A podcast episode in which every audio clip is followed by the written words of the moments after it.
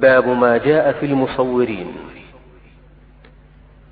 عن أبي هريرة رضي الله عنه قال قال رسول الله صلى الله عليه وسلم قال الله تعالى ومن أظلم ممن ذهب يخلق كخلقي فليخلقوا ذرة أو ليخلقوا حبة أو ليخلقوا شعيرة. أخرجاه. ولهما عن عائشة رضي الله عنها أن رسول الله صلى الله عليه وسلم قال أشد الناس عذابا يوم القيامة الذين يضاهئون بخلق الله. ولهما عن ابن عباس رضي الله عنهما سمعت رسول الله صلى الله عليه وسلم يقول كل مصور في النار. يجعل له بكل صورة صورها نفس يعذب بها في جهنم.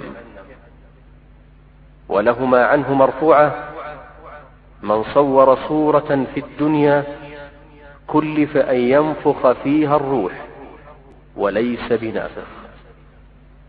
ولمسلم عن أبي الهياج قال قال لي علي رضي الله عنه ألا أبعثك على ما بعثني عليه رسول الله صلى الله عليه وسلم ألا تدع صورة إلا طمستها ولا قبرا مشرفا إلا سويته. باب ما جاء في هذا الكتاب العظيم له شأن عظيم وفوائد جمة. ولا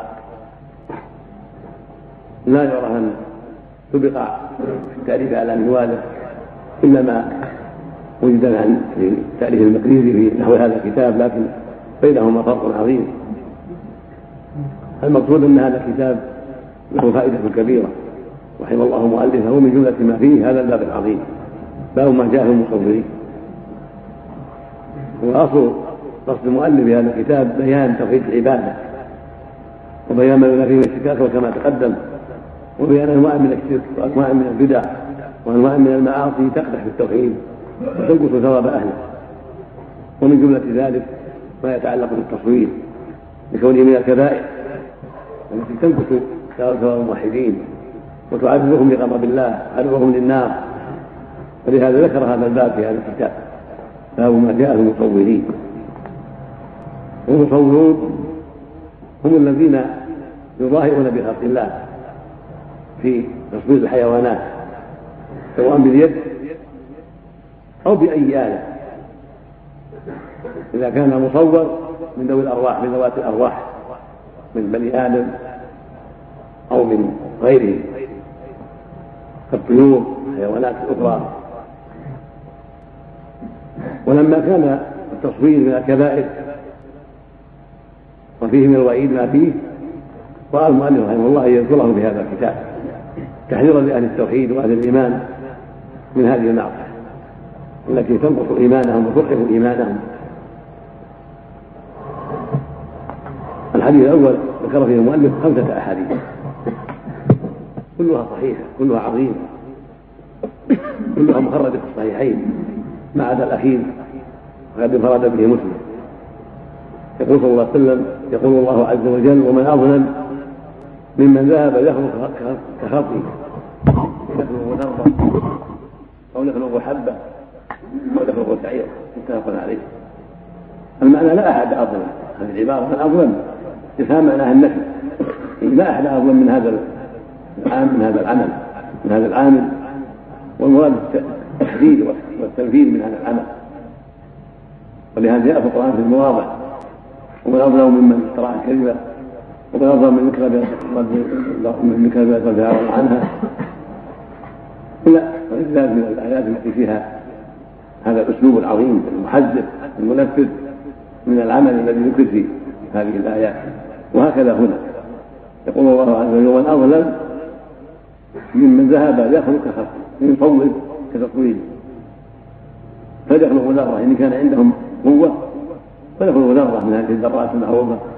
يكون لها صفات هذه الذرة من العقل والشم والمشي وغير ذلك خصائصها وهي وهي حيوان صغير لكن فيها عجائب هذه الذرة وغرائب فإن كان عندهم قدرة فليخلقوا ذرة أو أو يخلق حبة لها شأنها في الإنبات والنفع للناس أو شعيرة. فإذا كان حتى في الجماد قد يعجزون يعجزون عن هذا الشيء فكيف من الحيوانات فالمقصود أن مخلوقات الرب التي لها خصائصها لا يستطيعها العباد. فالواجب أن يقف الإنسان عند حده وأن يتقي الله في ذلك وأن يحذر أن يقع في محارم الله فيهلك ويخسر الدنيا والآخرة. والحديث الثاني حديث عائشة أشد الناس الذين يظاهرون بخلق الله يقوله النبي صلى الله عليه وسلم واللفظ الآخر أشد الناس على يوم القيامه المصورون رواه ابن عباس وغيره. واللفظ الآخر ان أصحاب هذه الصلاه يعذبوا يوم القيامة ويقال رحموا ما خلقتم. وفي حديث ابن عباس المذكور هنا حديثين. أحدهما كل مصور في النار. لأن لا كل صوره صورها نفس يعذب في جهنم. الحديث الثاني من صور صوره في الدنيا كلها ينفخ ابوه يوم القيامة وليس بنافع هذه كلها تدل على أن التصوير من الكبائر. وقد أجمع العلماء على ذلك. أجمع أهل العلم على أن تصوير ذوات الارواح من الكبائر. ومن المحرمات. إذا كان له ظل. أما إذا كان ظل له كالصور في الجدران في الألواح وفي الملابس وفي القراطيس. في هذا بعض التابعين. وأجمع الائمه الأربعة والجمهور على أنه محرم أيضا. كالذي له ظل. وقول الجمهور هو الصواب. فإن هذه عامه تعم ما ظل ما له ظل وما لا ظل. له وتعم التصوير الشمسي الذي معروف الآن في الترابي وتعم غيره. فإنها عامة. وقد دل على عمومها قوله صلى الله عليه وسلم لما قدم على عائشة ذات يوم فراى على مخدع لها ست فيه تصوير حدث وغضب قال إن أصحاب يعذبون يوم القيامة ويقال اخر ما خلقت والستر ليس فيه شيء له ومن جنس التصوير الشمسي ويدل عليه أيضا ما وقع في يوم الفتح من محو الصور التي في جدران الكعبه وآخر الماء الذي قدمه له أسامة أو غيره ومحى التي كانت هناك. المقصود انه يعم ما له ظل وما له له فالواجب الحذر بذلك وأن يبتعد المؤمن عن هذه القاذورة ويحذرها لما فيها من تعرض بغضب الله وعقابه سبحانه وتعالى. وكذلك يجب إزالتها وقصدها لقوله الحديث الاخير لا تدع صورة إلا طردتها. يعني أزلتها غيرتها. والطمس يكون بالمحو ويكون بازالتها واتلافها ولا قبرا مشرفا مرتفعا انك سويته. لأن الرسول نهى عن البناء على القبور. لأنه من وسائل الشرك. وهكذا الصور من وسائل الشرك. ولهذا وقع الشرك في قوم نوح. في أكثر الصور لما صوروا غدا وسواعا. ويهود والعنصر لما صوروا هذه الصور ونصبوها في مجالس أهلها دس عليهم الشيطان أن هؤلاء لهم شأن وأنهم ينفعون من سأل بهم الله وأن توسل بهم وأنهم استسقى بهم واستغاثوا بهم حتى وقع الشرك بالله. فأصل الصور وسيلة للشرك. من مضاهاة لخلق الله. والبناء على القبور كذلك وسيلة للشرك. وتعظيم الموتى كما قد وقع ذلك من الناس لما صوروا ولما بنوا وقع الشرك. فالواجب الحذر الواجب على ولاة الأمور وعلى عامة الناس. الحذر من هذه الأشياء والبعد عنها طاعة لله ورسوله. وحذرا من إيقاع الناس في الشرك ووسائله التي وقع فيها من قبلنا من قوم نوح وغيرهم. أما ما يتعلق بما وقع فيه الناس اليوم من من حاجة إلى بعض الصور هذا يقيد بقيده. من باب الإكراه اضطر إلى ذلك فهو من باب المكره على الشيء.